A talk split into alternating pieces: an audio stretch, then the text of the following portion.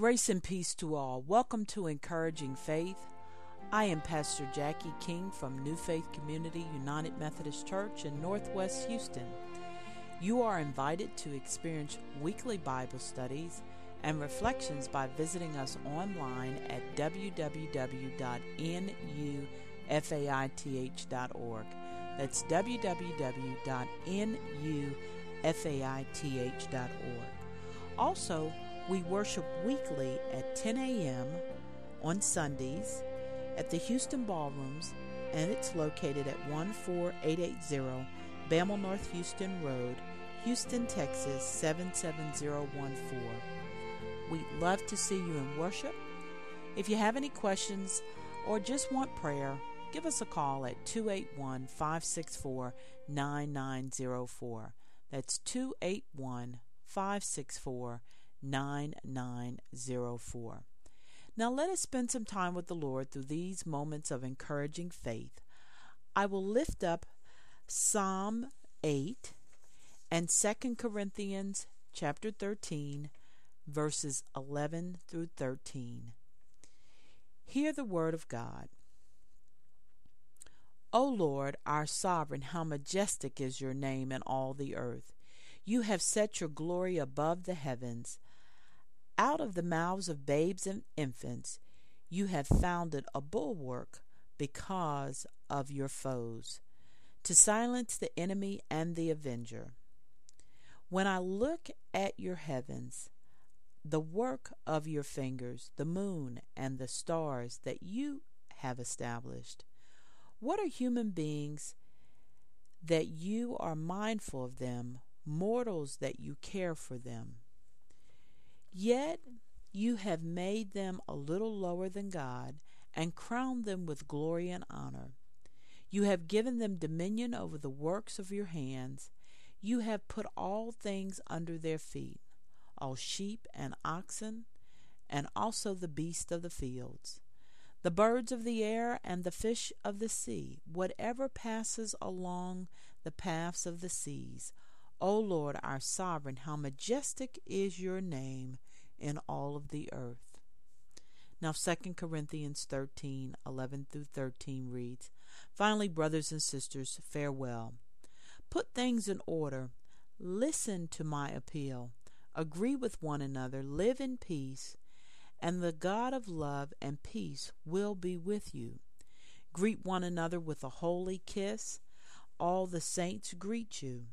The grace of the Lord Jesus Christ, the love of God, and the communion of the Holy Spirit be with you all. Let us pray. Gracious and loving God, we come right now thanking you that you have given us this time to hear your word.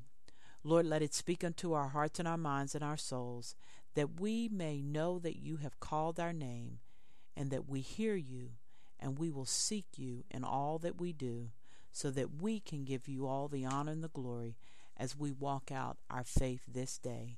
In Jesus' name, amen.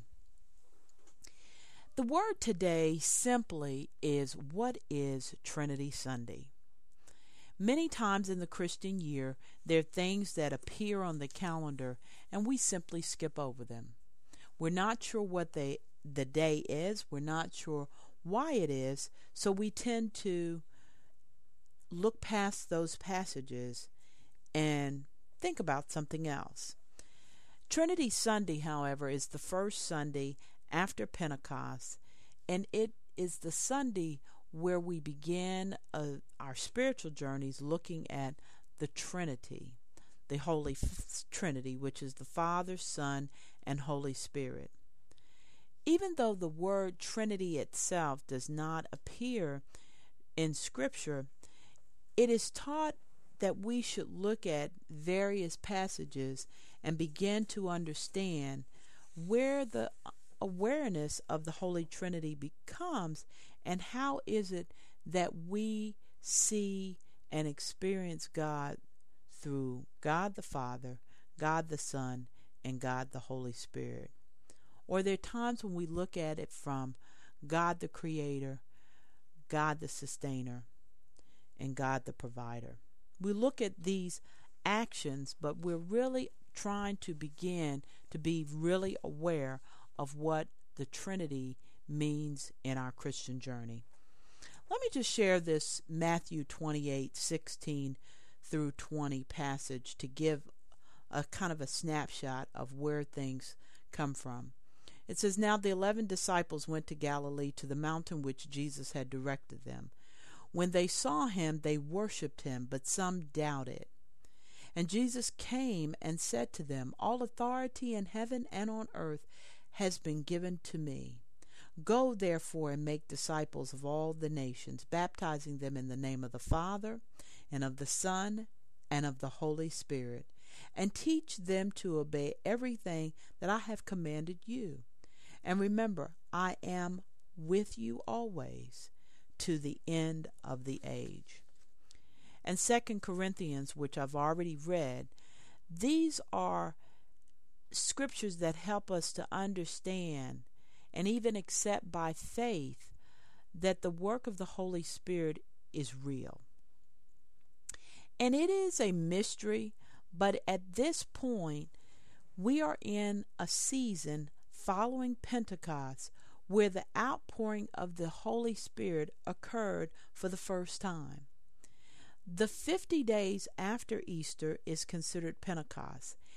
10 days after the ascension of Jesus into the heavens, the Holy Spirit ascends upon the world. And that outpouring of the Holy Spirit was the promise that Jesus said, When I go on, the Comforter will come. And that Comforter is the Holy Spirit. So the early church began to see the Trinity as part of a life celebration because the Father, Son, and Holy Spirit are now in place to accomplish that salvation, to free a world, a sinful humanity, to free them through grace and mercy and love, but to offer a joy and thanksgiving that God the Father, God the Son, God the Holy Spirit is with us always to help us be who God is calling us to be. If you look and listen to the words that were spoken about the Psalms, there's a lot of things talking about the Lord our God, how majestic is uh, this God, and how glorious is this God. To recognize that we are praising God and experiencing His glory, but we honor Him as uh, seeing that God is a mighty and awesome God. So, for instance, we look at the relationship between our holy God and the function of being God the Creator. We look at Jesus Christ as the Son, and He is our Savior because He brought forth an understanding and an awareness and an action that we could be set free from sin. He went to the cross not for what he did, but for our sins. So he is seen and experienced as Jesus Christ, the Son of God, but our Savior. And the Holy Spirit is spoken and taught and understood to be our comforter.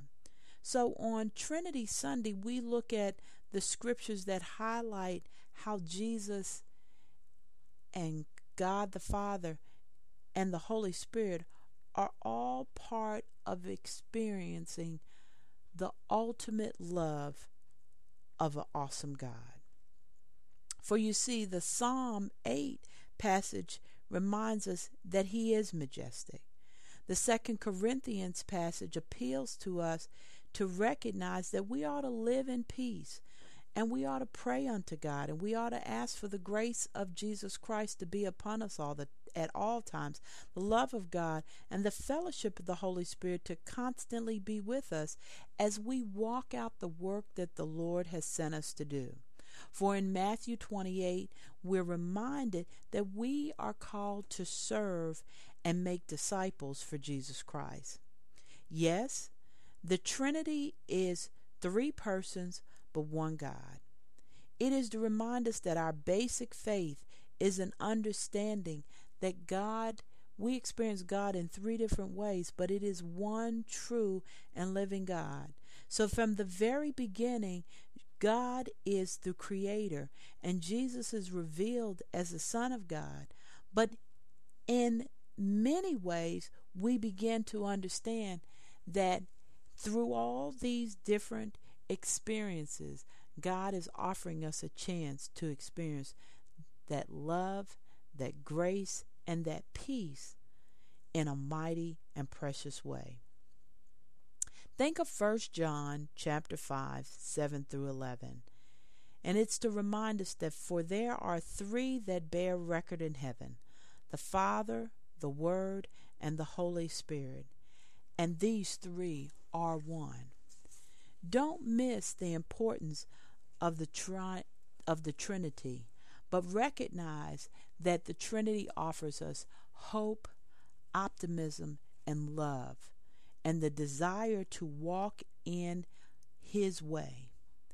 Here's something to imagine our intelligence, our being, and our creation, and all that we are comes from God. Will we recognize the oneness is there to help us connect fully by faith to what God is calling us to do. Think of it this way we are offered an opportunity to be saved. And today, consider looking at what does God the Father help you do? What does God the Son provide for you? And how does God, through the Holy Spirit, keep you? For we are all made to serve the true and living God. Let us pray. I pray that God's grace will offer us a great peace to walk in a mighty way. I ask that God the Father, God the Son, and God the Holy Spirit guide everything that we do in every way that we respond and how we live our faith on a day to day basis. For through the Trinity, we will be encouraged to have a faith that grows, not one that is stagnant, not one that is ashamed to proclaim the love of Jesus Christ. I pray that we will recognize that in this day and time, God the Father, God the Son, and God the Holy Spirit are needed to do all that we are called to do each and every day. I ask this in your precious Son Jesus' name. Lord, also, let it be reminding to people that you call us into a relationship of fellowship and a relationship of praise unto you. People who are in can hear the sound of my voice. I pray that you will take the time to experience the love of Christ this day. I'd like to invite you personally to worship with Nu Faith at the Houston Ballrooms, which is located at 14880 Bammel North Houston Road, Houston, Texas 77014. Feel free to give us a call and let us pray with you. For during this season, it is time for each of us to become connected to a body of Christ. Why not try Nu Faith, a place where you can meet God at any time? Have a blessed and awesome day. Let the glory of God shine upon you, and let all the work that God is calling you to do come alive this day.